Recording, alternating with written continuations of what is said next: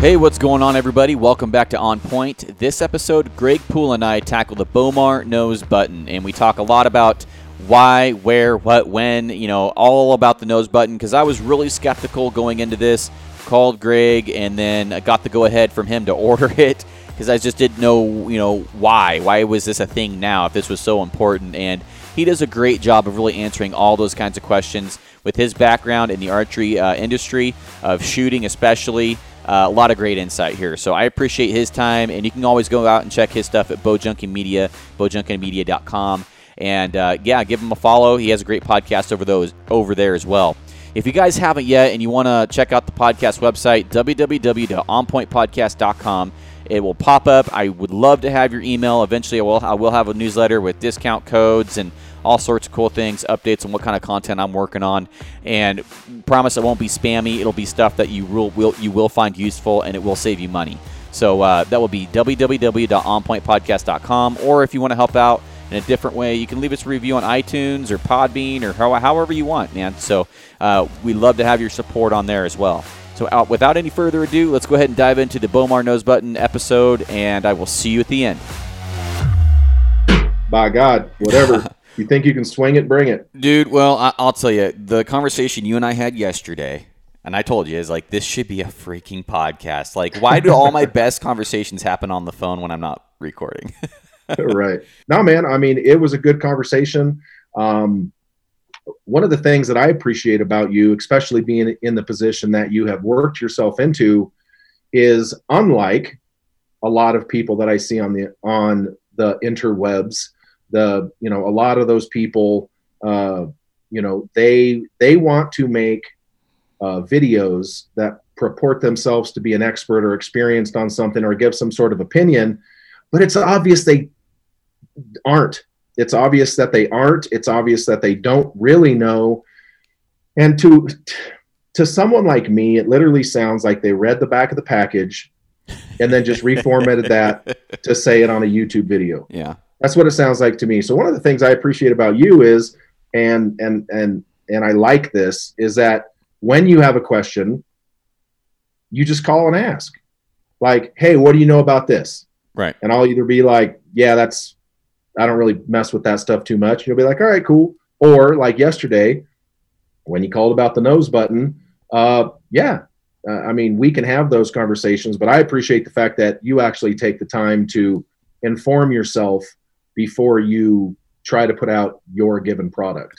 So. I, I, man, that's a huge compliment. I appreciate it. And, and, you know, when people, I, I have a product that people don't at, that I don't have experience with, I'm like, give me a month or two months or give me a hunting season. Let me hunt with it, and then I'll tell you. Right. You know. Right. Um, so I I appreciate that, and if and now that I have like access to guys like you, man, it's like man, it it, it saves me time on either not wasting my time on a product because I've been putting this nose button thing off for since it came out. I'm like, man, pfft, I don't need that. And then I'm like, well, that's kind of against what I'm about because I'm like, I'm always trying to test and find gear and, and, and increase my capabilities as a shooter, and why am I completely flicking my nose up at a product that could make me a better shooter because I think I have perfect form? Man, you don't even know if you're not anchoring the same c- correctly every time unless someone points it out to you, or you're or you're videotaping every shot in slow mo. Like, how do right. you know? And the general, and so after I consciously was aware that I was doing that. I'm like, okay, I need to really take a look at this. Levi Morgan's shooting it. There's other guys that I know that I like as shooters are shooting it. Uh, I'm gonna see what Greg thinks. And sure. then so you're like, um, hey man, I'm thinking about buying this. I texted you. Is this thing legit or not? I'll buy it if you tell me yes. You're like, buy it. I'm like, all right, well, right. Yeah, spend the twenty dollars. And so I got it. Called you the day, the day that it arrived. Still haven't put it on my bow. I'm at the range when we finally start talking, and um, and pretty quickly sold me on the idea that as a shooter and somebody that loves to shoot longer longer distances, and I haven't done it in a, in a year or two, but shoot, you know, we're talking long distances, 200 plus yards for fun.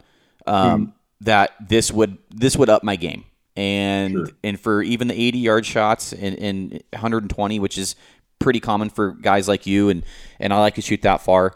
Um, it definitely ups your game there and, and, just helps you as a shooter. And so why wouldn't I at least give it a try for 20 bucks? I've spent more money on products that didn't do shit for me. So, you know, Uh, right. So long We story short, I'm seeing this uh, this same mentality that I had. I'm like, I don't need that, or I, I just use the tip on my nose. I just use the string. I do this. I do that. I have a kisser button. It's just the same thing as a kisser. I'm like, man, there's a lot of pushback against something that people really aren't giving the time of day, and so I didn't want to do that. And and after talking to you yesterday, I'm glad I pulled the trigger on it.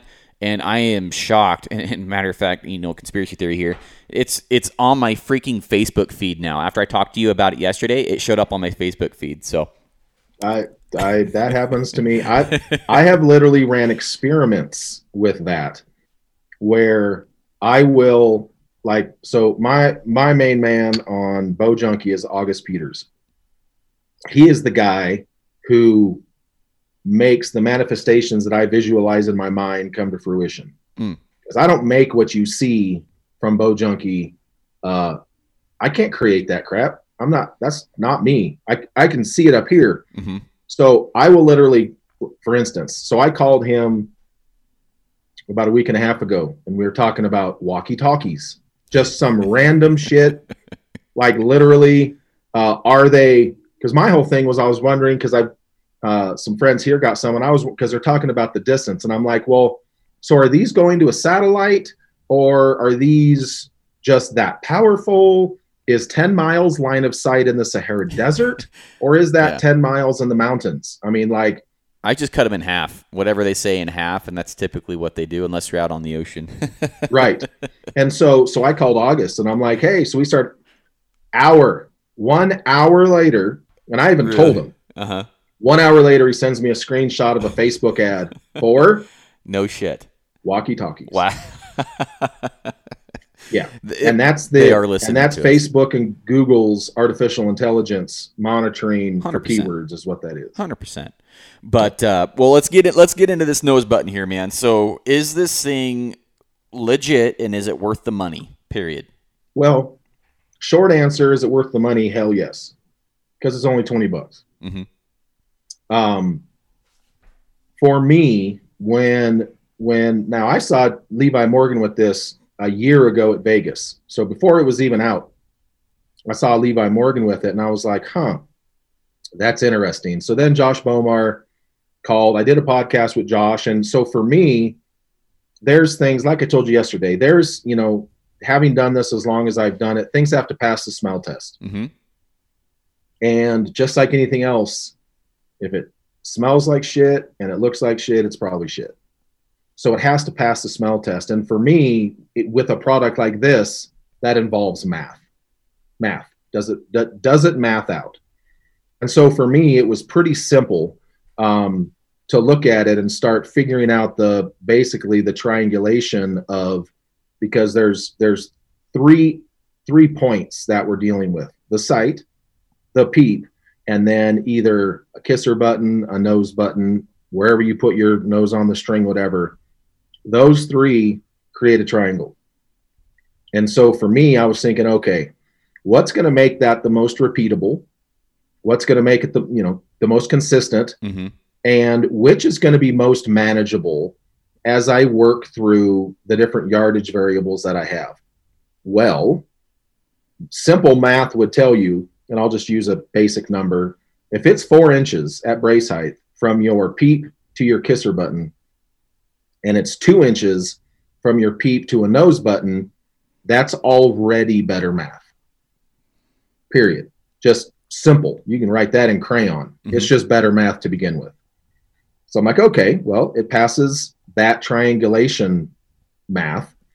Um, so then what happens after that? Well, now we start getting into and and and I'll talk about some of the the in, in ingrained variables of the instant feedback, meaning there's certain things that happen throughout the shot, and if you don't have certain kinds of feedback, it compounds the problem. Whether it's a change in grip, whether it's a change in string tension, too much nose pr- pressure, not enough, Mm-hmm. all of these things in the shot, how hard you pull into the bow, if you've creeped forward in the valley, all of those things in and of themselves all create roots or waves. And they all create other problems that compound other problems. And once one starts, it's not like it ends there. It's not like when you draw back and you're like, oh, my front hand position doesn't feel the same. Oh, it's okay. It just doesn't feel the same. Uh, okay. uh, you now have a avalanche of collateral things that are going to start to compound on each other. If your grip doesn't feel the same, that means your grip pressure is not the same. So your cam timing might be off. You're not going to hold as well. You might affect the nock travel of the bow if you're healing. I mean, so you can literally go down a myriad of other issues that can take place from one thing happening. And I'll get to that. So mm-hmm. as I continued down the math of this, you know, I was like, okay, well, how wide is a string? Well, depending on the how many strands you have and all that stuff, you know, generally speaking, you know, you're going to be probably in the 90, maybe 100 thou, depending on what you're talking about. Well, that is a round surface. And so people be like, well, that's the string super skinny. Um, okay. Well, then you put that on the end of your nose, which is generally for most of us not a round surface like the other. And so you are going to have the variable of not placing your nose directly behind that string perfectly mathematically mm-hmm. every single time. So then you're going to have to solely rely on your visual acuity to perfectly line up the peep and the scope. Well, we all know we're human, so sometimes our eyes will lie to us. If the sun's coming in from the left or the right, or if we're out in the sun and our peep looks tiny, or if we go into the dark and our peep looks huge. So our eyes are their own, they're their own little organism and they do what they want to do, and we can't control that. Mm-hmm. Um, one of the other things about the eyes is they're the first thing on the body to run out of oxygen. So if you're aiming at full draw and your eyes, and you know, sometimes when you aim too long, your eyes will start to burn. That is your very first indication that you're running out of oxygen. Interesting. That's how that works. That's why a lot of people blink a lot because it keeps things oxy- uh, keeps the eyes full of oxygen before they actually go into the process. Now, guys like Jesse Broadwater, Chance Beaubouef, Levi, these guys are blinking pretty consistently throughout their shot. Yeah, I'm not at that level. so I was, I, blink, I was trying to think if I blink through my shot, I'm like, I don't think I blink that much. correct. Correct. And so breathing and air is huge, and getting it to your eyes is huge as well. So, okay. So if the string, just say for argument's sake, is 100 thou, or even 90, it doesn't really matter. Mm-hmm that is the width you are working at to consistently place your nose directly behind that string. Now, at full draw, depending on the poundage and stuff, but basically the string has, I don't know, 12 to 16 pounds of tension on it at full draw. Well, that's not a lot at all. So any pressure you put onto that string at full draw is going to have an adverse effect. It's basically going to bend the string Right. because you're holding it with your D loop and you're holding that tight. It goes up to the cam, but when you push on your on the nose with your uh, the string with your nose, you are basically deflecting that string. So if you're coming in from the side, you're going to induce left right nock travel. If you're pushing too hard from the back, one shot to the next, you're going to and you know you're going to change things. And so when I started thinking about that math, I'm like, okay, well, how small how small around is a kisser button? They're huge. Yeah, it's like the rings around a, planet. You know, it's right? Giant. They're, gigantic. Yeah, they're gigantic. So I'm like, okay, well, mathematically, you have the tip of this Bowmar nose button, which is tiny. One of the cool things about those is if you think it's too uh, sharp on the end, you can just take a little lighter and just put a little heat to it and hmm. just don't overdo it, I guess. But um, you you can micro tune the end of that if you'd like, but however small the end of that is is very small. It's probably good lord, I don't know, probably 15, 20 thou. So now you're going from a nose reference point of 15 to 20 thou to a string of 100. So which one of those is going to be more precise? Well, 100, the sharp, and it's also sharper. You get a more sensory feedback from having that duller, rounder string. Yep. Yeah, it's it's it's a reduced feedback with the with the wider string, absolutely. Yeah. So so I'm like, okay, well, the math of, of the of the reference point makes sense. You're going from a what quarter inch kisser button that goes into a soft spot on your Mhm. mouth that has less uh, less immediate feedback to you than the end of your nose to a what's going to probably be about a 15 thousandths end of the button on the end of your nose excuse me which is going to give you immediate fe- feedback which we'll talk about the immediate feedback as well. So once again math. Math worked. That to- makes total sense. So now instead of going with a hundred thousand string trying to center on your nose, you've now reduced that by what six, you know, five or six times. I don't know the actual diameter of the end of one of those little Right. points on there, but it's pretty small. Mhm. So mathematically, that makes sense. Um, you know, one of the other things, and I don't have any here to measure, but how much does a kisser button weigh? Oh, I don't know. 10 20 grains? 20 grains? Yeah, I've never weighed one. Yeah, they're they're they're not small and they're not light. Hmm. It's literally like putting another peep in your string. Hmm. And so now you have this 15, 20 grain kisser button in there. Well, how much does the Bowmar nose button It's weigh? got to be I know less that, than that. Yeah, well, I know that the large one is two grains. That's it. Huh. Yes. So the small ones, holy crap, and it's way smaller. So the Oh, small one's got to be three quarters of a grain. I, I mean, it's it's virtually nothing. So now you're taking more weight off of your string if you're using a kisser button. If you're not using one at all, and you put on the small or the large kisser button, you have added so little weight, you're not going to have any adverse effects to your tune. It's not going to change your speed. So once again, math, Right. math, math wins. Makes sense. So now, yeah. So now all of a sudden you have no changes in the chrono, no changes in tune. And if you're using the kisser button, you have now gained probably 18 grains if you went to the large one. If you went to the s- small one, it's going to be even more. And so once again, math, math plays that role. Um, so as I start working through through these things, I start wondering to myself, okay, now there's a difference between a gadget and a gimmick. this is something we talked about yesterday. Yes, it is. and so so we all and look, I have a box downstairs that's full of gadgets. Very very few gimmicks. I stopped I I got off the gimmick train a good 10 12 years ago. But as archers, we are easily sold wolf tickets. Let's just be honest here. Marketing does its job. Oh, People yeah. are like, "Oh my god, I got to have it." How many releases do most archers have? Oh, this one's going to cure my target panic. No, no, no, it's not. A bag $300. full. I, I Yeah. mean, there should be a website on buy, sell, and trade releases. I'm sure there probably already is, but Right.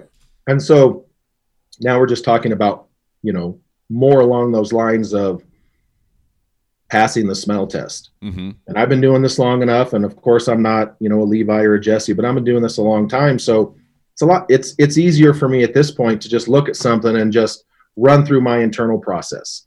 It involves math, it involves, you know, what can go wrong.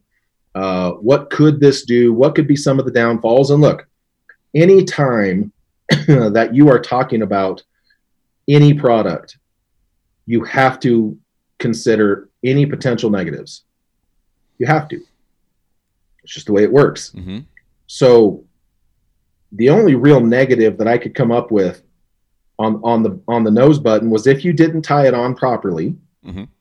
Which I'm and it comes with strength. It comes with serving. I mean, it comes with what you need to do it. Correct. But- yeah. So do so do lots of things in archery. And As you're saying this, I'm going to look up a comment, a couple comments on my Instagram that were negative uh, against this product, okay. and, and then we can Yeah. walk you, You through bet. those. But keep going, keep going. Yeah, yeah. So, so the only real negative that I could come up with was that if it was not installed properly, hmm and it did one of two things, it moved, or it flew off. Though that's really it. I can't. I can't really come up with any other scenarios where having the nose button on is going to hurt you Mm-hmm. and user error there is no you know there is no uh, there is no newton's law that circumvents user error so other than that and even in that kind of scenario you would still be able to function as opposed to a lot of other products. If they fail, you're done. So I couldn't really come up with many tangible negatives when it came to the nose button. So I just had to keep working down the process of, you know, how is it going to math? How is it going to how is it going to pass the smell test? And so once I work myself through those, then it just comes down to basic, you know, how how are you going to set it up?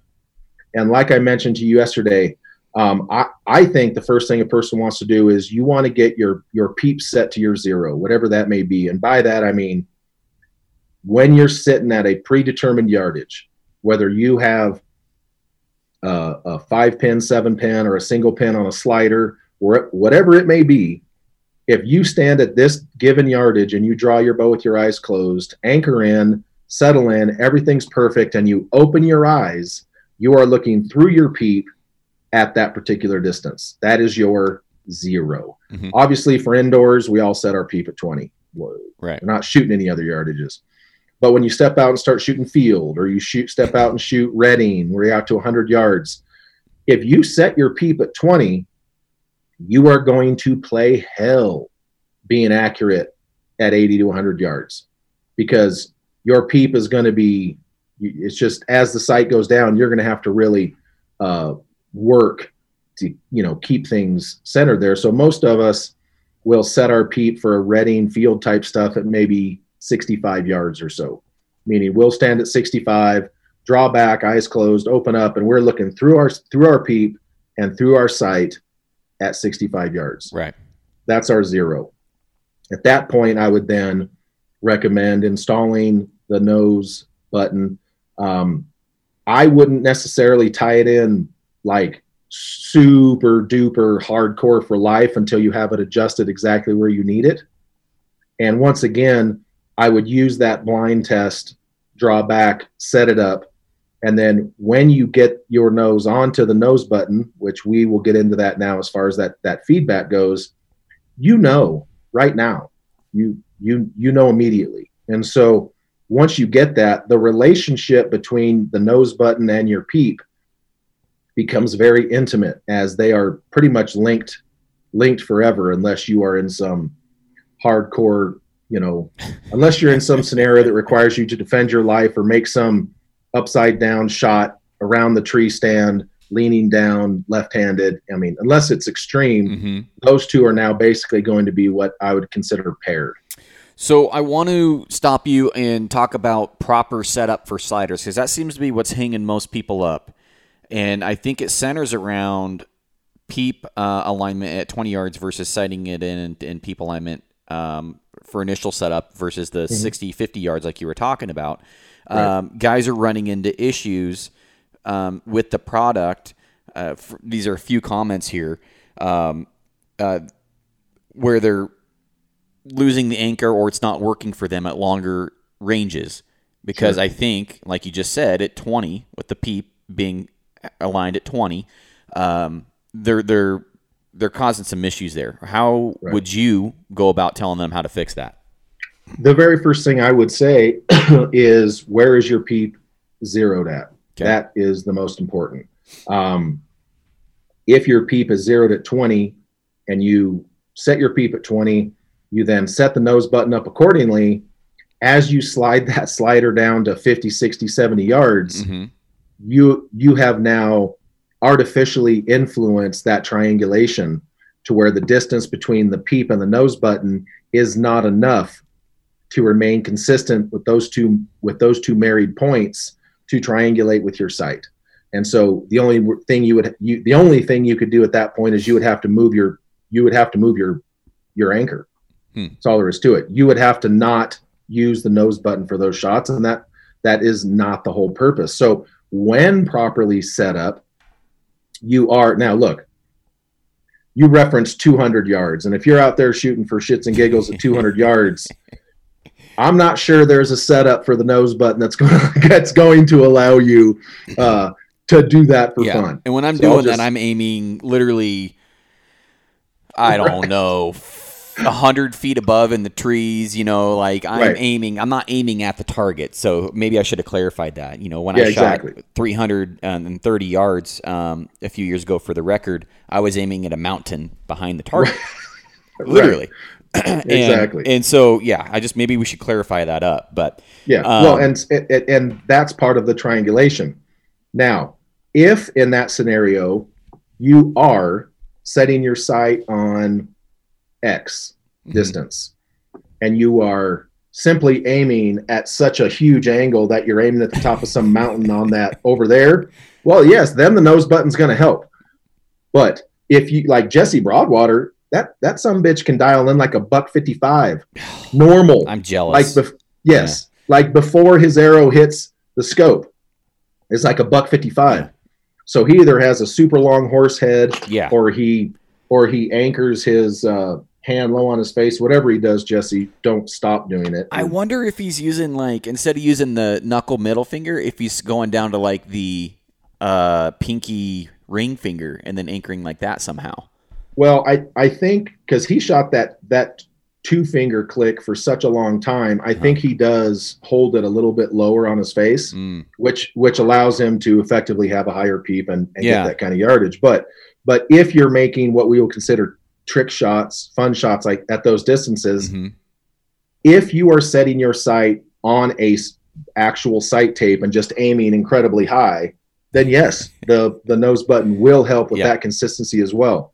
Um, but if you are legitimately like trying to you know put in two peeps or Put one Uh, up by know, your cam.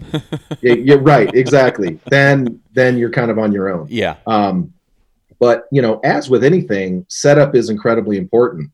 And understanding that that triangulation relationship of pairing the the the nose button and the peep is is incredibly important. And if that's not done it's going to have a diminishing effect as you move forward with the entire process. Makes sense. so you know so once we understand that you know and let me back up and talk a little bit about s- sensitivity of surfaces kisser buttons are huge they're round and they're radiused there is no there is no surface on there that's going to give you that back in the day father knuckle on the head to get your attention type thing Right. uh, the nose button, if you slam your face down into that uh, string too tight with the nose button, it will give you that instant feedback. So, but the the corner of the mouth is not very sensitive, and it's not very rigid. So, if you have a nose button, that nose button can move up and down on your lips, and you're not necessarily going to know that because it's very pliable. The end of your nose is not. The end of your nose is cartilage, it's fairly rigid. And for this application, it's going to be a much more consistent uh, way to anchor than the corner of your mouth.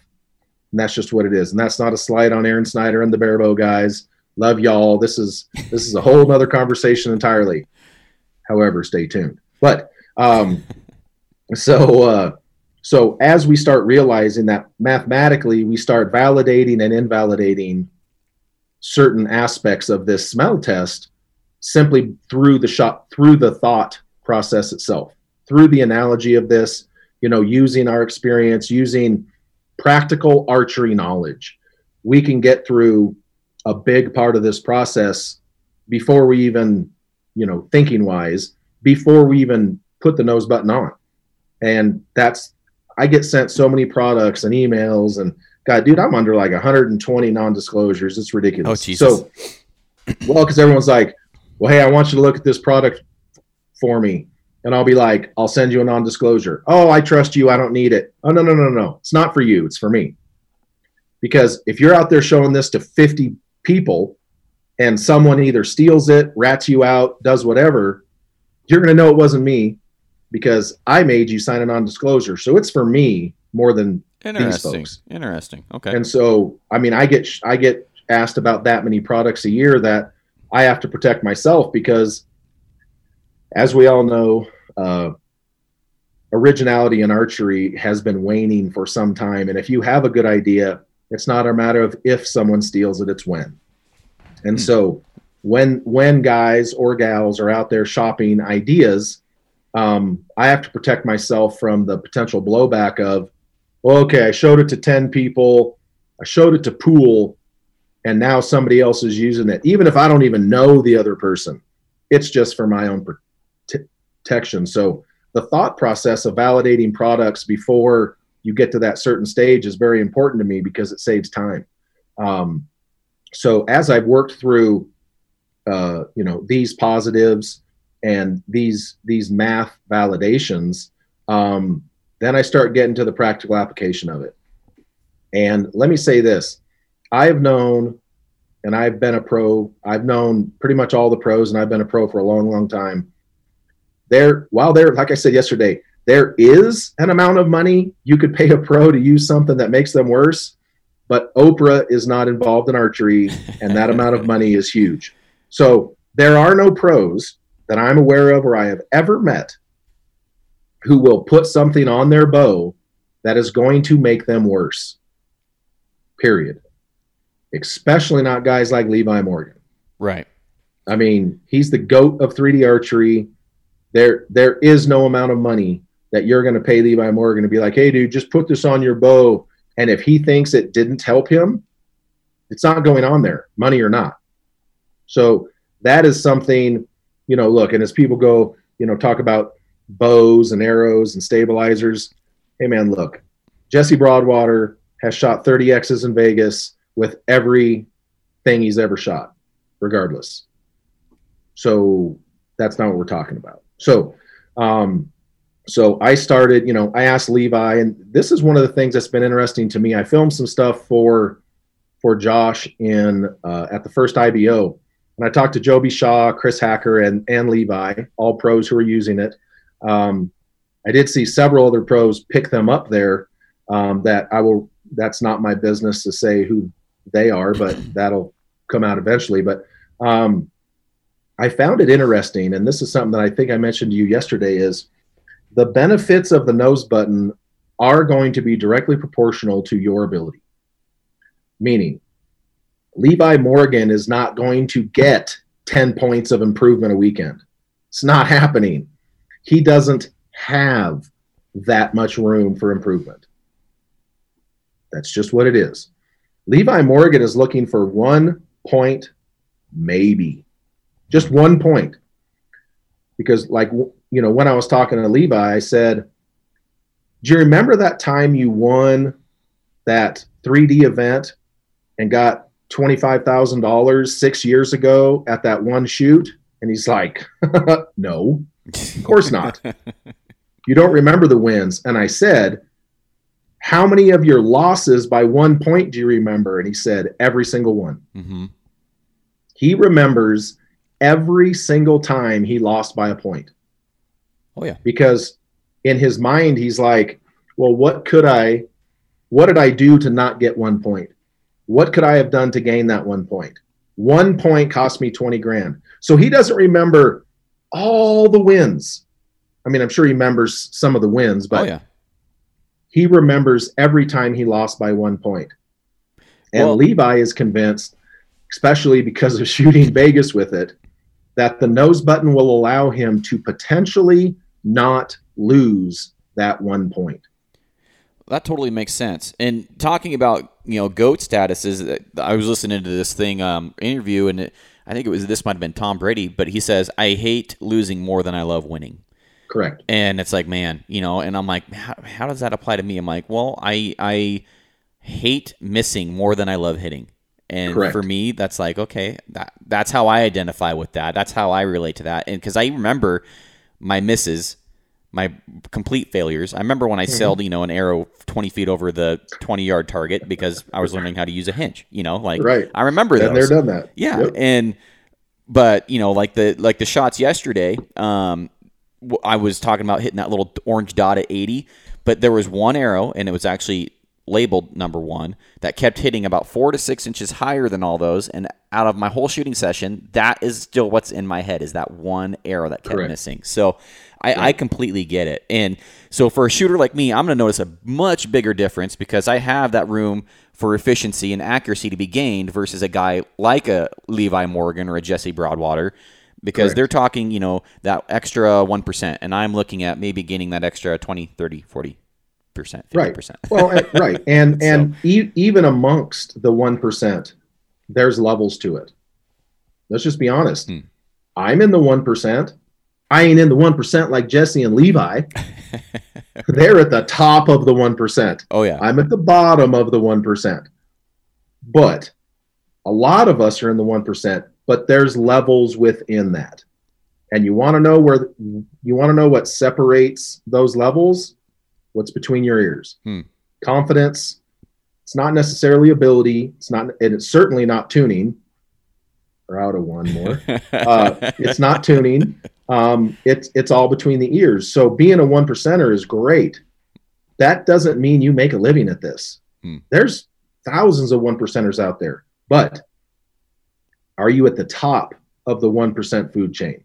And that's where Levi and Jesse and these guys live. And so for them, not only will they never put something on their bow that will make their job harder, they will do anything and they will try anything to gain that one point. If I told Levi Morgan, hey, bro, wear these pink edible panties and then eat them afterwards, and you'll gain one, you will gain one point per event. He would literally have a case of edible pink panties and he would wear them every day and he would eat them at the end of the event if it legitimately made him think he got one more point. That's how important one single point is. Danny McCarthy and Levi Morgan have went through an entire 3D season, every event, and been one point apart. Really? So how important is one point? It's everything. It's everything at that level. And so and so I started thinking, okay, um, none of these guys use kisser buttons. None. Right. Very, very, very, very rarely do you see anybody on the pro level with a kisser button. There's a couple. Generally speaking, you're guys who are shooting extremely long draw lengths for their body. So they need that extra alignment on the back end because that is historically that is one of the things of a kisser button is it does help you if you're shooting a bow that's an inch and a half or two inch too long in draw length because you're anchoring way back here your string is is and so you you have some of those entrenched issues so a kisser button that's kind of in my opinion where that came from. I can remember it you know maurice audet's shop ama in klamath falls oregon. I can remember way back in the day watching these guys come in and most of them had kisser buttons and when i watch them draw they're like hands behind their head and Mhm. i'm like damn bro what's uh what what's your draw length oh, i'm 31 and a half well, What's your how tall are you? yeah, how how tall are you? Five eight. Uh, well, you can't scratch your kneecaps without bending over, so there's no way your draw length should be that. Right. And so, as you start to help this person or whoever it may, you know, generally hunters, as you help them start to get their form back into shape via their draw length, when you get them back to where they need to be, guess what's not? A, guess what doesn't fit in the corner of their mouth anymore? Oh yeah. Just The kisser button. Yep. It's now it because they're now up because their form is now more proper. The kisser button's not necessarily where they need it anymore, and so that's just kind of that deal. So when I talked to Levi and Chris Hacker and Joby, I found it interesting that each one of them kind of gave a different uh, opinion on how it helped them. For instance, Levi, his big thing was, and I know P, people are going to laugh. You're welcome to ask Levi this when you see him at an event. I don't know if I don't know if Josh has used the video yet or whatever, but Levi says, and this cracks me up, that when his shot goes long, he tends to start bringing his head up and out of the peep. Hmm. Well, that's a lot coming from the goat of 3D archery. Like for Levi Morgan to say that, it should really resonate with archers because, first of all, they probably, a lot of them do it.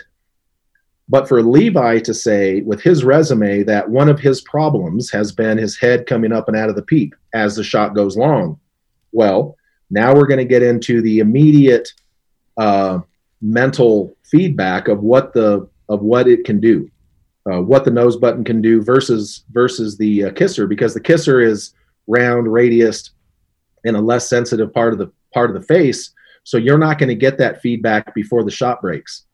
So basically, what happens in the instance of Levi Morgan is as his head starts to come out of the peep, he's not going to feel the nose button anymore because of that 15 15-ish if you measure the tip of a Bowmar nose button and it's not 15 thousandths email garrett. It's all his right. Um, it's it's small. But as you start to raise your head out of the peep you're going to know instantly oh wait i don't feel that on my nose anymore. I'm doing something wrong. And so that is really what it's allowed levi to do is as his head starts to come up and he feels that nose button not on his nose anymore he get before the shot happens he now has that feedback to make a correction. Hmm. and the reason that that's so you know because i'm sure there's a lot of people out there going well he's good enough. If he just sticks with it it'll go in there. Hmm, sometimes levi doesn't care about sometimes. Levi cares about one time. Because one time can cost levi morgan 20 grand. One arrow one shot one point can cost levi 20 grand.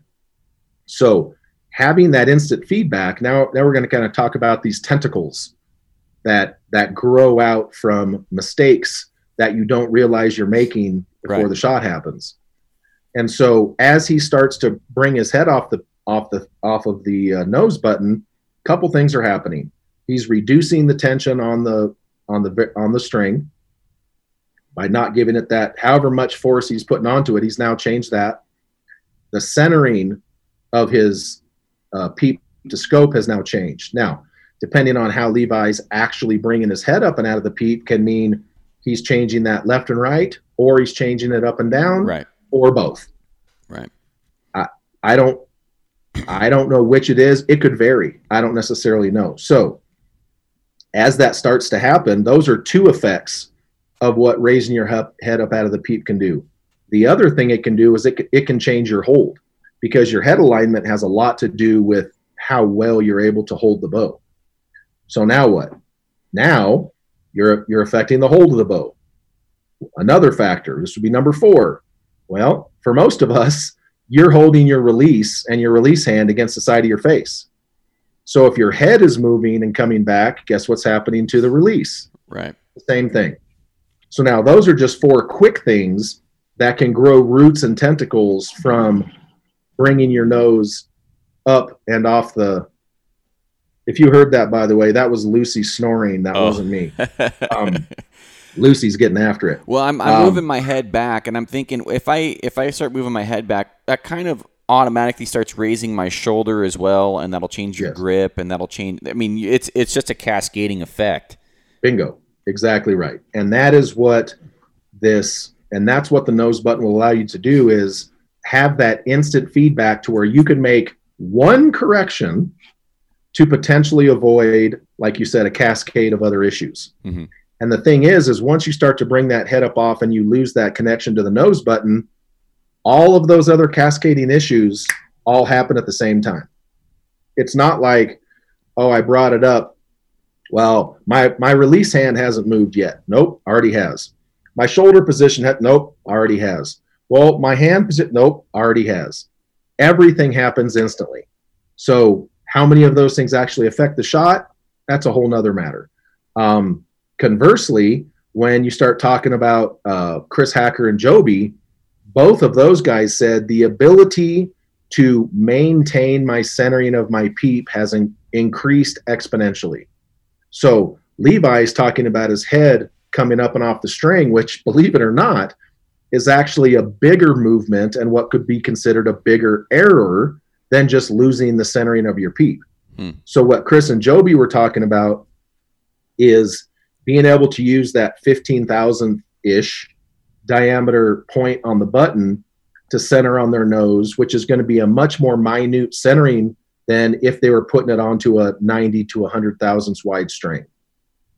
So different effects on different shooters, but all at the pro level and all kind of getting a little different experience from it. Chris, I, I might get this backwards. I don't remember, but uh, Chris Hacker and Joby both said it helped them with up and down or left and right misses. I don't remember which one said which, but for the sake of argument, uh, Chris Chris said it helped him uh, with his up and down misses, and Joby said it helped him with lefts and rights. I might have that switched, but Mhm. you get the point.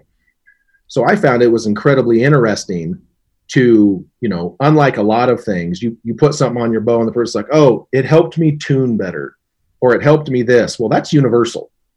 If you put a really good set of gas bowstrings on your on your bow, once you get them set and dialed, feedback is pretty much going to be universal. My cam timing doesn't change, my peep doesn't rotate, my servings don't separate. That's going to be feedback. Mm-hmm. That's the proper feedback for a string. If you're talking about, you know, any other products, most every other product on the bow, the feedback is going to be universal because it's doing its intended job for the mechanical function of the equipment. What the nose button does, it is it is it actually works to, you know, with the individual needs of the archer for whatever their particular flaw might be. And that's and that's a huge thing. Now, when you start talking about putting too much face pressure Right. on the string, well, that's something that the nose button's going to resolve pretty damn quick because while pain is relative, no one's going to want to be shoving right. that 15 thousandths point into the end of their nose too hard because it's going to give you that feedback of this doesn't yeah exactly ow this this doesn't feel good this is this is hurting me to the point i'm thinking about it. And if i'm thinking about it because it's hurting me it's probably too much. So you will literally be able to throughout your shot make that instantaneous nano adjustment of going okay i'm pushing i'm pushing my head down into the string too hard. I need to i need to back up a little bit.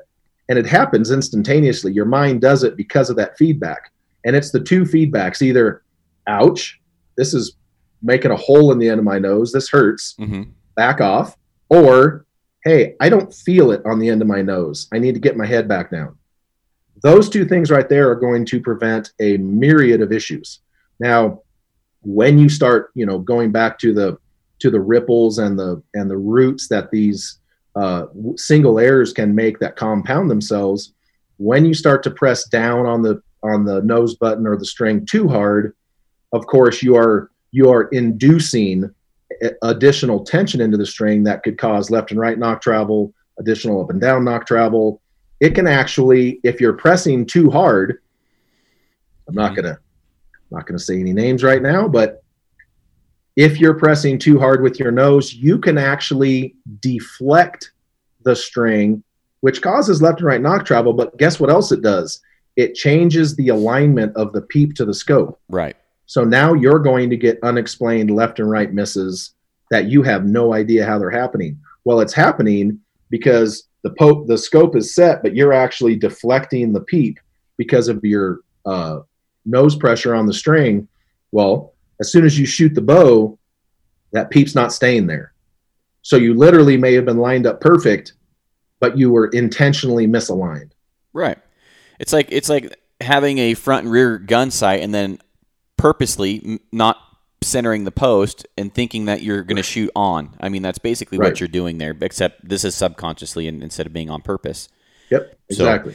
I guess eh, from from a from a weird kind of question from just thinking it this way, if this is such a great product, why hasn't anything like this been produced before? Because I know that guys used to tie serving on their string, and maybe they some of them still do in a knot, right. and then they would use that little tiny knot, which is basically similar concept. But what's what's the deal with that? Why why has anything like this come out before?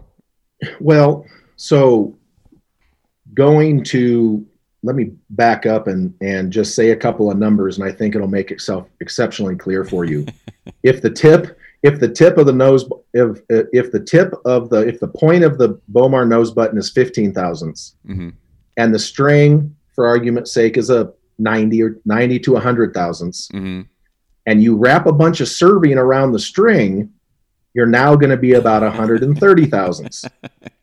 so if we already know that the more finite centering adjustment is going to be with a smaller diameter reference Uh huh. on your nose, that's probably why some people will tie in a reference and it is a reference, but it's a huge reference. Mm-hmm. So it's not necessarily going to help you on both axes. It may help you on the up and down axis, but it it would probably hurt you long term in the left and right axis. So that to me is why that's why I've never used one. Um, and when I see them, that's the first thing I see is man, that thing's huge. Mm-hmm. Not huge like a kisser button, but it's much larger. And they generally aren't using 10 thousandths halo. They're generally using a 30 thousandths braided material or a nylon. Hmm. So now it's more like 150 thousandths. And so it just makes it extra wide. So your ability to finitely align your nose directly in the middle of the string every time is going to be even harder than just the string itself. Okay. That makes sense because I've always seen guys have like these little, um, and I really haven't seen it. I don't think I've actually ever seen it in person, but you you can see a picture of it or you've heard about it, and these guys are just tying a fine little knot there, and it's like, okay, I, I get what you're doing, but I don't know. I, I, I didn't. I never really bought off on it, but um, it for most of the people that I'm talking to, and I think this is probably just because it's it's harder to get a uh, horizontal alignment than it is to get too much pressure into the string. But most guys are getting left to right improvements over mm-hmm. the vertical. The the verticals are definitely there. I mean, and if you right. watch the I forget who who made the video, but he basically has it on a hooter shooter and he pushes his finger in the string and makes and has the you know the phone aligned into the housing and it's like holy crap you know just just laying your finger on there imagine yeah. what your nose does um, but I feel like most guys are going to notice because head head alignment would be pretty hard, especially knowing you know look at people's groups. Long story short, look at people's groups. Right. Um, so if you are noticing that horizontal, this will obviously cover that as well. I mean, we've yes, already we've it, already covered that. It'll most definitely help. I mean, probably one of the probably one of the quickest feedbacks that I saw was from a buddy out in Georgia named Robbie Surface. Mm-hmm. Uh, he works at the uh, Social Circle Ace hardware shop out there. Great guys, and uh, but Robbie, he has a, uh, his page is called Robbie Surface's Archery Journey, he basically called me, I don't know, a month ago, similar conversation as you. He's like, all right, bro, nose button. What's good? What, what, like, what, what's the deal here? Is mm-hmm. this, is this bullshit or what? So I talked to him for, a, you know, a few minutes and, and I was like, look, here's the thing, explain the theories. He put it on and Robin Hooded arrows at 40 yards back to back days. Really? Yes. Hmm.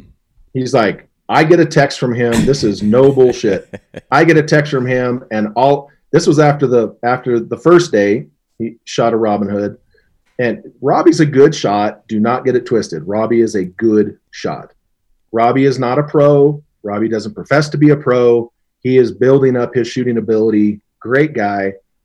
He is a good shooter. Not he's not elite level, but he's working on it. So he sends me the first one. He's like, oh, you know, kind of cool. I get a text the next day. All it says is, I can't afford this shit. and I'm like, and I'm thinking, well, like, and then literally two, a minute later, I get a picture of him standing outside on a 3D deer, like 39 and a half yards. He has like three, three arrows in the 11. No, excuse me, two arrows in the 11, and one of them's got a Robin Hood on it. That's pretty sick. And I'm like, oh. And he's like yeah I, he actually i actually shared his his first post with me where he was his first comment with me. I posted it on bow junkie and then uh bowmar archery grabbed it. But um he literally was like I, I wasn't sure. I was skeptical. I you know was like really? Is this really going to work? And he is absolutely convinced. And so mm. like i said the amount of improvement for an archer like robbie is going to be exponentially more more visible than it will be for Levi. Levi, he might go through and like last weekend at the IBO. I didn't get a chance, or was that two weeks ago? Anyway, when he stomped a mud hole in everybody. Um, when uh, you know, did it help Levi that weekend? I don't know. I didn't ask him, but if it gives him confidence to know that that is one facet of his shot that he's not going to have to worry about that weekend, then yes, it absolutely did. So you bring up an interesting point because the one thing that I've always been really hesitant about, and it's all mental with this, is uh, I don't want to add something into my bow setup that I potentially may not take out in the woods, and I'm going to feel deficient without it and not Mm-hmm. not confident. So I haven't shot with a. I just started recently shooting with the side uh, back bar, and I've been avoiding that because I don't want the extra weight for when I hunt deep into the into the woods. Mm-hmm. And then I'm like, and I and and I don't want to have to feel like I have to have it. And my hinge, I feel like I don't I don't have to have it, but I feel so much better and so much more confident when I use my hinge. Like hundred percent. Like I'll kick my own ass at pig every day if I use a hinge. uh, Right. And I don't want to feel like I have to have that. And that's been kind of holding me back from buying more and more things because I don't want to have to keep increasing the amount of gear to feel self competent. You know what I mean? Well, to an extent, yes. At the same time, if you're super stoked about slamming that one inch dot at 80 yesterday, I was pretty happy about it. how happy would you be if that would have been a elk? Or how how happy would you have been if that would have been a giant blacktail out there at 85 yards that you might have been partially blocked by a tree and it was a I got to make this shot when it counts instead of a 17 yard broadside feeding I can Right. I could shoot this with my eyes closed. So it's really about building confidence. The amount of equipment that you put on your bow is directly proportional to how much confidence you've built into yourself going going out to the going out to shoot. I like when I went hunting for moose 2 years ago. I was I had to stop shooting my iron will broadheads at hashtag shameless plug, but I like them. Those are great broadheads. No, I'm not officially with iron will at, in any way, but I, I love those heads. So, um, so I would I was I had to shoot different dots at 80 yards with these things, and I was shooting a lot at 100. Well, my fault, your fault, no one's fault. You just never know what'll happen. So I would take off my front stabilizer, shoot at 80. What did it do? Well, it aimed like shit. I can tell you this. Um, then I would take off my back stabilizer and put the front one on, shoot at 80 yards. What did it do? Wasn't as easy. Wasn't as easy to aim. It was a lot more work. hmm Then I'd take them both off. Well, what did it do? Besides looking like my bow had dr- drank a pot of coffee, um, all of those changed my impact point. hmm Every single one of them. They changed how I held. They changed. I would assume they changed the tune of my bow because I've seen that happen a bunch. But even with my, even where my pin was, it changed my impact point. Now, with that being said, every single one of those arrows, no matter what, were on a paper plate at 80 yards. And if I took off the front, I could tell you where, I don't remember now because it's two years ago and I'm old, hmm but I could take off my front stabilizer and I could tell you where on that paper plate it was going to hit when I executed a shot in the middle. Same for when I took, I do remember when I took off the back bar and was shooting just at the front bar, I was hitting straight low, about four and a half inches. Hmm. That makes total sense to me. That's physics. That's what's going to happen. Unless I like lock my front arm and don't allow the bow to do what it wants to do. So you took off the back bar and just shot with the front? Mhm. Yeah, that Yeah, makes sense because your bow's getting pulled down. Yeah. Right. I didn't create physics. The apple did not fall on my head. But yes, that's exactly what happened. So so I do things like that just so I know. So for Same you, here. yeah. So for you, whatever confidence you build into your rig doesn't have to go away if you go into the field with without a certain piece of equipment. What I would say is I don't go into the woods with a 30 inch stabilizer off the front and a 15 off the back with a scope eight inches out from my thing with a magnified lens either. Yeah, yeah, that's true. So I'm Touche. slight I'm slightly modifying the best I can shoot. I'm slightly modifying that to go hunt. Well, Hmm. to what extent? Well, instead I'm running a 15 up front, not a 30, Mhm. and I'm running a 12 out the back, not a 15, and I'm running much less weight. I still use a sight that moves. I don't use a lens. But there are certain things that I will not compromise on. I did hike around the damn tundra and those tussocks. Tussocks are the the, the hair covered basketballs up there that roll my ankles every seven Yeah. se- seven steps. Um, I walked all of that with a front bar and a side bar Hmm. because that adjustment was worth it to me. So those that kind of a setup has proved to me that it is valuable enough that I will make the consideration. I won't go up there with a 30 inch bar out front because there's a limit, there's a line. And so for me, yes, I could shoot better with a 30 inch stabilizer out front and a 15 out the back. No question. But let's be realistic. You're not walking across the tundra of Alaska with that. You're not going into a white tail stand with a 30 inch. So right. you're not doing that. So where is the line? And so for me, I would say that taking that methodology to a less than two grain nose button that is going to allow you to be a better archer on paper and on foam, transitioning that to the hunting scenario is why it was created. And you asked me the question why no one's did it before. Um, I think it's one of those products where it's a I call it a head slapper. Like when you see it, you just slap yourself in the head and you're like, God, like, really? this really? This you oh God, I'm so stupid.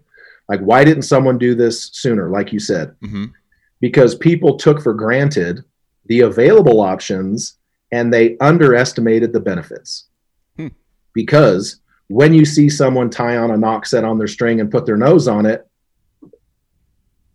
that is not an incremental improvement over just the string unless you have an issue with it and it does help you on one axis. So basically, what Josh Bowmar did was, first of all, he had the balls to put his money where his mouth is. Right. That's that's it. Number one, uh, Josh had the balls to say, "Hey, look," and Josh did. He went through the kisser buttons. He went through the the tied on things, and he can he continually noticed inconsistencies in himself. And no, Josh is not a professional shooter either. Um, but he is an absolute information sponge. That guy wants to know everything there is to know about, and he will call and ask. And I appreciate that dude's enthusiasm. He is, I, I think he's Iron Man. He has one of those things in his chest because his level of energy is it's it tires me out. Hmm. He's he's that energetic, but I love the guy for that energy and for that willingness to pursue an idea. And so basically, he went through the process himself of failure. And let's be honest here failure is what creates most every product in the market today. Something's not working, so you'd make something that does. Something fails, you make you make something better. So Josh went through the process with kisser buttons, tied on nose buttons, and all this kind of stuff. And he continued to see the inconsistencies in himself. So what did he do? Hopefully he doesn't mind me saying this part is he 3D printed some mm-hmm. and started messing with 3D printing. Well, you're not going to 3D print these at the precise kind of levels that you want to mass produce them at. But for the for the testing and the R and D, 3D printing is a great way to do it. Mm-hmm. Um, but once he proved his concept and he saw the consistencies in himself that the nose button provided, then he was like, "Oh, well, this is this is actually better. This this actually worked. Okay, now what? Well, now you need to get a mold made, and now now now you now you get into money mm-hmm. because one of the reasons I'm in triple digits for NDAs is most people don't have or don't want to spend the money to invest in their own idea. What they want to do, and this is not a diss on them, this is just reality, is they want to take their idea to a company. They want that that company to put the, put up the money, and then they just want to get a royalty or they want to partner with the company, but they don't want to put up the money to get the product going. Right. Yeah. That's okay. Mm-hmm. That's totally okay. Josh Bowmar, on the other hand, he has both the ability, the drive, and he had the confidence in his own product to say, you know what? I will pay for a mold. Molds are not cheap. And I'm going to bring this product to market for myself. He started Bowmar Archery and boom. And so here, there you are. And so basically, it just came from necessity. Josh wanted to be a better archer. And Josh recognized his own shortcomings. And then he developed a product that allowed him to be a better archer. And then he started giving them out to a couple people and getting feedback. And when it started making other people a better archer, and then Levi Morgan shows up with it in Vegas, the biggest Right. shoot in the world. Oh, I think I'm on to something. And now can't make them fast enough. Yeah, I know. I God, yeah, I bet he sold thousands of those things because I just see everybody. I mean, I had over thirty comments. I'm like, I bet, I bet I got like one or two comments on this thing, and um, I had like pretty quickly thirty comments on Instagram, and pretty much all of them were like, "Yep, yep, yep, yep, yep." I'm like, I'll be damned. I'm behind the, the curve on this one. I've been putting this The- one behind too too Right. much. The only comment that I that I saw on Instagram, and I don't know whose post it was on, was someone said it's a crutch. Yeah, I saw that. I'm Yeah. like, And so that's a slippery look, slope. well, I, I don't think it's slippery at all. I think it's a it, it's a it's a great opportunity for a real discussion. I, I would so- uh, yeah I would love to take part in that discussion because I think that's in, as a slippery slope. I'm like, well, anything above throwing a rock is a crutch. You know, Exactly. So the bubble in a sight, that's a Crutch. Yep. a pin, crutch, Let off. arrow rest, crutch, Yep.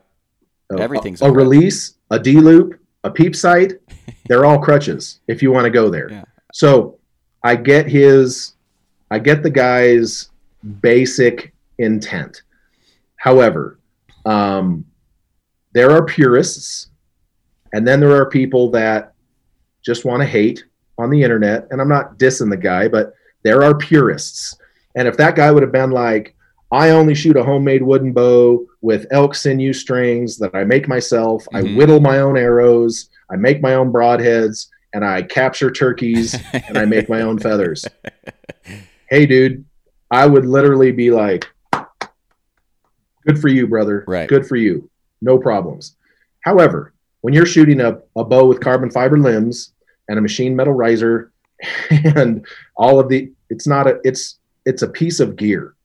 Yeah. And going back to what we talked about earlier, it's a piece of gear, not a gadget and not a gimmick.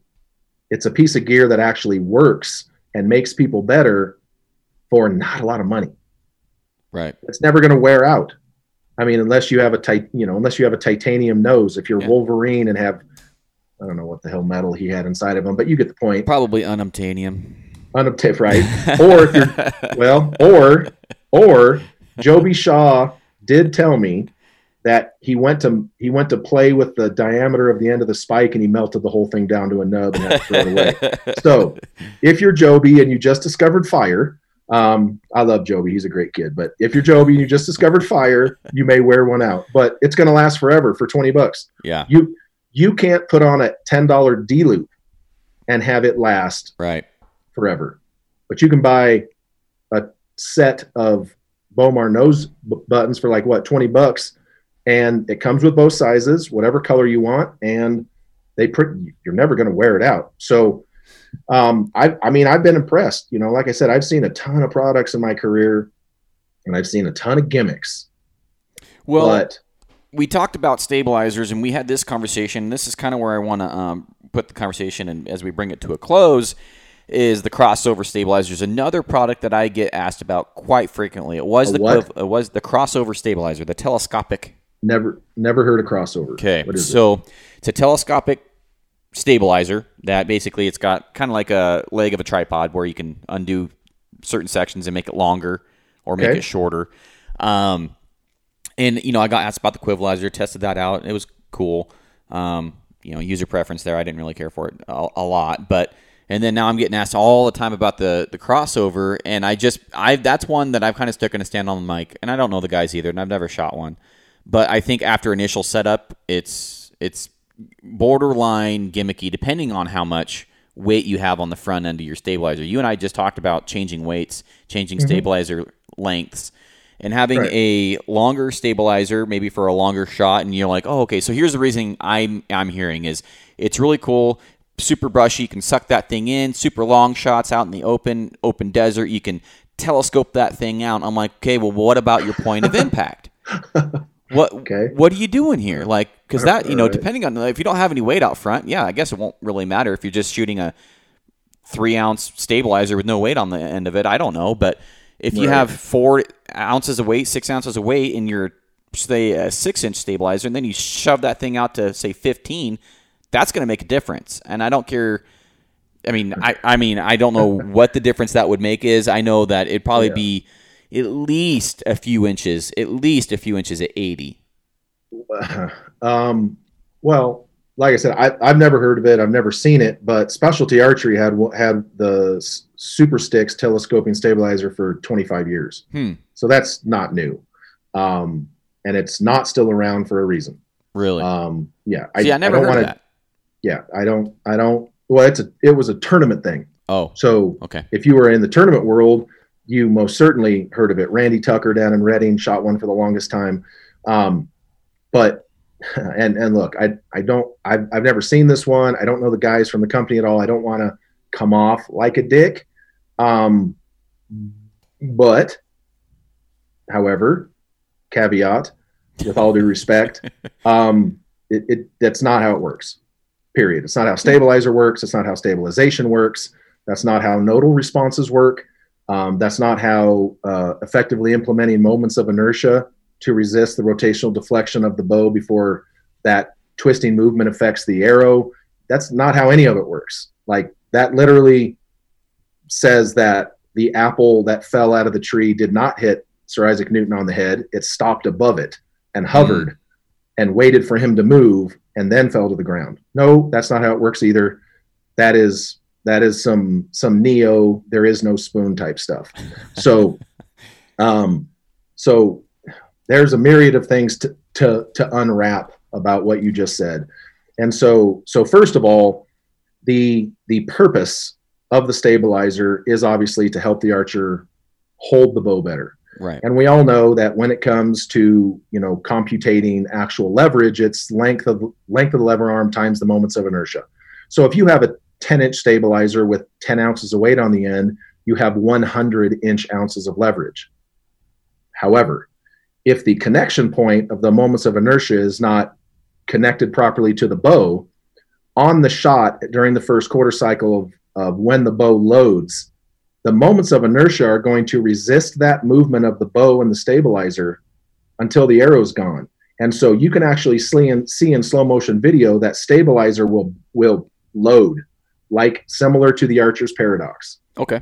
When you go to shoot, the arrow flexes yep. before it's even out of the bow. Well, the stabilizer will start to react before the arrow's out of the bow as well. And the moments of inertia, the weight on the end, their job is to resist that movement until the arrow's out of the bow. Problem is, is when you have a lever arm that is not rigid enough in both its mech in both its mechanical function and its attachment to the bow, you are going to get adverse conditions affecting the arrow, mainly uh, in the rotational deflection uh, aspect. And for those of you that don't know what rota- rotational deflection is, next time you're you're shooting, nock an arrow and then look down the arrow and see where your dot or your pin is. Generally speaking, for a left handed shooter, the pins are on the left side of the arrow. But when you come to full draw, the pins are directly on top of the arrow. Hmm. That measurement, how much that bow has loaded rotationally because of, of the cams, because of the cable rods, because of the hand coming in from the left side if you're a left if you're a right-handed shooter, all of those things are indu- inducing that torque into the system. That measurement is called rotational deflection. Hmm. And so when you go to draw that bow and that rotational deflection loads up, as soon as the release goes click, the bow wants to go back to its static position. So it wants to recover that measurement of rotational deflection. The only thing resisting that is the moments of inertia on the end of the stabilizer until the arrow is gone.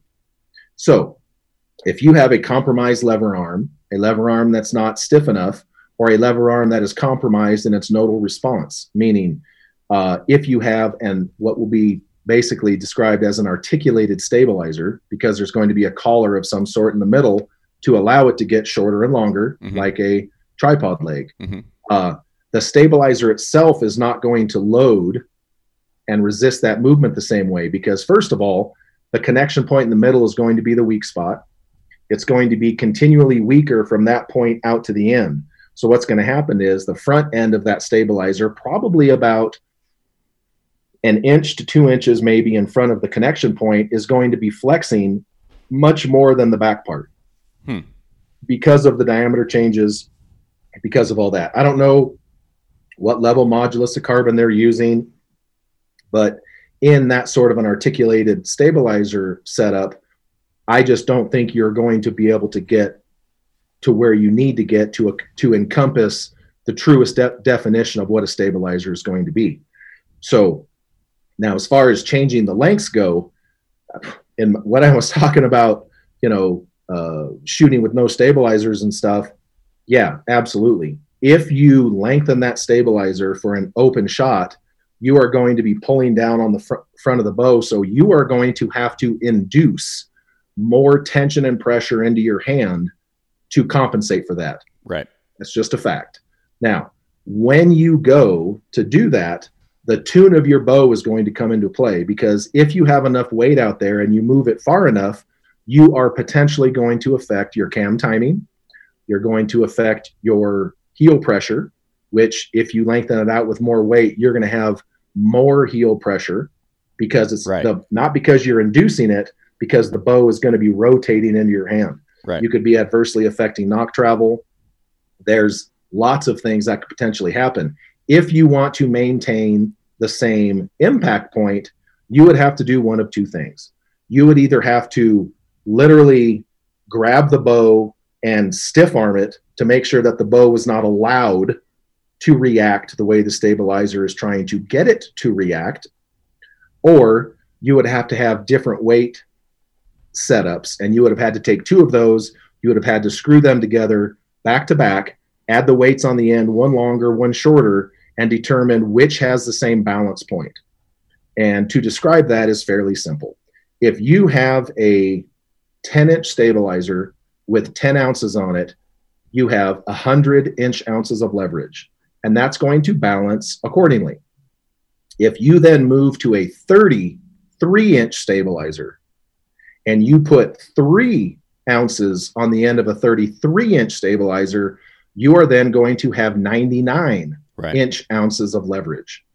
So, from a balance point perspective, they're going to be very, very similar in the amount of leverage that they're exerting on the bow. Problem is, you have all kinds of mass weight considerations. You there are other factors that come into play. The the fulcrum of the entire system as it rotates on your hand, and I'm not sure if this was the exact answer you were looking for, but it's the answer you're getting. Um, no, so, I, I just really wanted to to I mean because I my um, pushback against that product about you know, and I should test it. Being a gear guy, I should I should test it and actually form a hands-on opinion. But I've been almost I've been more firm against not testing that product out as I have been about the nose button because it's just in my head. I'm like, well, if it's meant to be telescoping out between shots, that's just silly to me. Right. It's Correct. initial setup and having an uh, basically an unlimited amount of uh, adjustability between sucked in and all the way out. You can have it anywhere mm. in between, which I, I think is kind of cool. But again, is that going to do the same job as what my Spider 10 inch is going to do with reducing uh, vibration and, and, and, everything that you just mentioned? I'm like, I just don't see it doing that. But again, as a gear guy, I, in my opinion, I probably should test it out. And if the crossover guys want to come on to the podcast, not that they're listening to this, but anybody riding that crossover uh, product, I guess, wants to come onto the podcast and talk about it, I'm happy to have them. But at this point, mm-hmm. I mean, I get this question fairly often. Um, at this point, I'm not I'm not interested in it, but yeah, well, I mean, and look, I is kind of my gig, um, you know, uh, and so I've been immersed in this for a long, long time. And from a stabilizer aspect, um, if that worked, the specialty one would have would have been a thing. Mm. Um, I tested this, the specialty one years ago, and um, it. I will just say, without trying to be disrespectful at all, that design from inception is flawed. Okay, that's fair. That's all there is. That's that's that's all there is to it. If you want to get to a pure stabilization aspect as it pertains to the overall system, because a lot of the problems that I see today, and it's kind of weird, you know, when Blair and I, you know, blew up Bee Stinger and we pretty much changed the entire stabilizer industry. Um, there wasn't there wasn't any of this information out there. So I hit the road and did all of this. So I, you know, I've seen all of this, and now it's what 10, 11 years later, And I see people making the same mistakes they were making 10 years ago when I spent two years of my life touring, doing seminars, and educating people. So mm-hmm. there's kind of a drop off there. Um, but fundamentally, people right now are not necessarily understanding or appreciating the impact of what changes in stabilization, types of stabilization, uh, how they impact the actual mechanical function of the bow, mm-hmm. and in addition to how they allow the archer to do their part. And yeah. it's it's it's frustrating. It's not frustrating enough for me to hit the road and do it all over again because I'm too old for that shit. Um, but uh, I see it, and those who ask me, I I explain. Um, but the physics have not changed. Bows have not changed that much. Uh, you know, to require a difference in philosophy. I mean, there are. You know, this is another thing that that led to uh, you know that design being fundamentally flawed is the geometry of the bow is directly proportional to the type of stabilization you need. Period. If you are shooting a PSE style, extremely pass parallel limbs with that geometry, you have to run a certain style of stabilization. If you're running a Mathews, there's only a couple styles of stabilization that you can run, depending on the geometry of the bow, the style of the shooter. There's so many things that affect the you know the stabilization that's needed per platform and per shooter that you know you just the physics has not changed and that's all i'll say about that. I've been trying to get sean from Spider to come on because i, I like sean. He's I, I think he's a great guy and i like his product and stuff and he's a local oregon boy and mm-hmm. and i like supporting oregon businesses but um we we might have to do another episode with you talking about stabilization because there's been a ton of questions about a just a regular hunting guy trying to get into this sidebar shit and, and you know right. have you know so that might be another uh, podcast that you and I might have to do there because um, right. I, am just starting to hit that that back bar game and and I like it but at the same time it's like okay you know at what point am I because um, right now I'm running a 10 inch with a kick, quick disconnect um, mm-hmm. so it's like 11 uh, and then I'm running an 8 inch on the back and mm-hmm. I'm pretty close to I'm like 10 degrees off this way and like three degrees off that way if I remember uh, three degrees off that way. And I'm pretty close to zero zero. So I'm not very outside of the realms of being extreme out or in. And I'm like right. thinking and what I and how I set it up is is um this is like I said this is a whole nother podcast but I set it up basically doing the same way that I do a peep.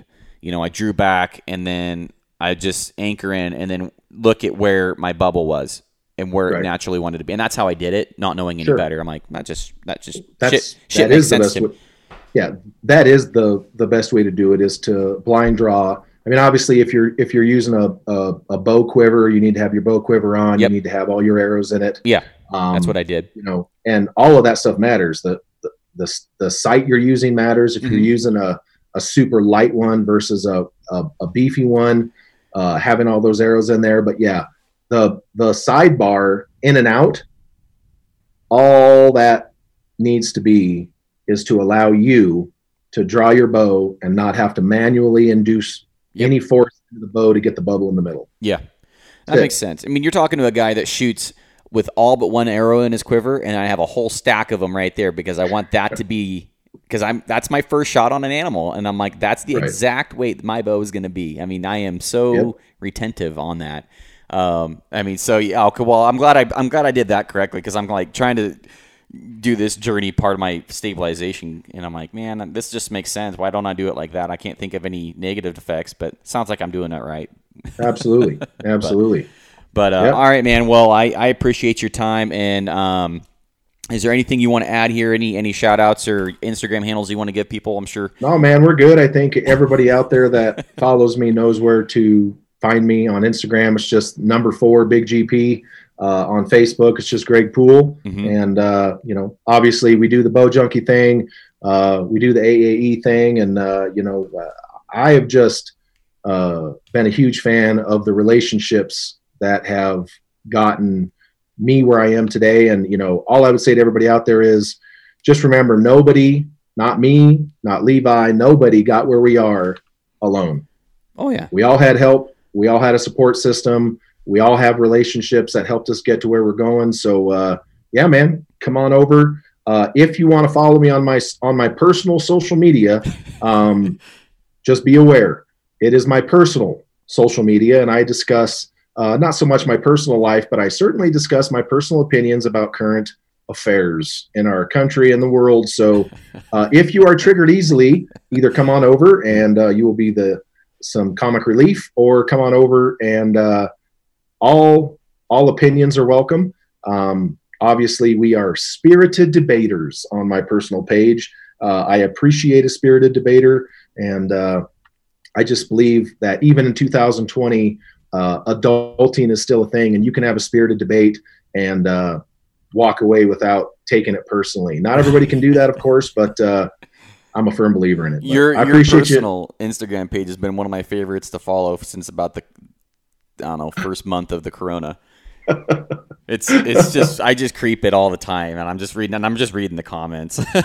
right. Uh, well, you know, we got to uh, uh, we have to have these discussions in order for uh, people out there to get um, not just educated on it, but to at least be aware. Mm-hmm. Um, making the decision to not care about something is totally okay. Um, caring about something but being willfully ignorant, right. that's a whole nother matter. And right. so, if you're educated on it, whether you agree with me or not, that's totally cool. Um, but look, man, we're all in this together, um, especially in this, uh, you know, in this facet of things outdoors, um, the outdoor industry, archery, the outdoor lifestyle, no matter what your political beliefs are, um, when we come together here, we're here for the outdoors, we're here for archery, and that's all that matters. Yeah.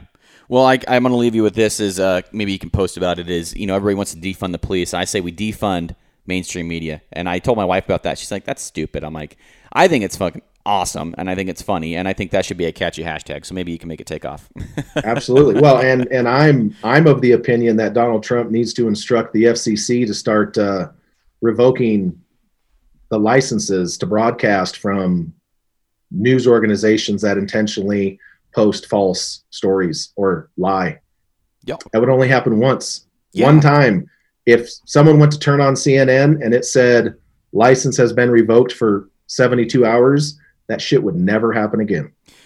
I just having, I mean, and that that would go for Fox, CNN, MSNBC, all, any of them. I mean, pretty much all of them, but one is owned probably by Warren Buffett. I mean, we're so far off a rabbit hole here, but um, I mean, it is it is uh, incredible how influential. Yes. And, you know, if news can apply pressure and change, um, you know, news news should just be reporting. It shouldn't be applying pressure where they want to see it. And mm-hmm. and you know, that's that's my personal opinion on it. Is I don't listen to any of it because I want to form my own opinion. And if I want to go get a fact, I'll go research it.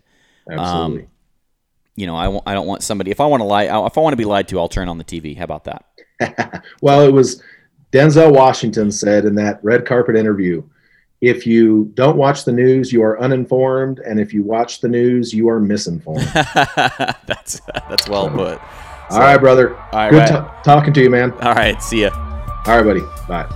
All right, guys, that's this episode of the podcast. Thanks for tuning in, and thank you, Greg, for coming onto the show and giving us tons of information on the on the nose button, and then ending it off with stabilizers. We'll definitely have you back on as well, my man. So, uh, outside of that, guys, if you haven't yet and you want to support the show, there's three or four different ways you can do it. You can leave us an iTunes review, a Podbean review, or you can become a Patreon at www.patreon.com forward slash onpoint podcast, or you can go to the onpointpodcast.com and give us your email which for the uh, future newsletter, which is going to have discount codes on products that either I use, have tested, or believe in, and also updates on the content that I have coming out. Haven't done it yet, but it is coming, so be aware of that. Outside of that, guys, appreciate you for listening, and I will see you on the next one. Bye.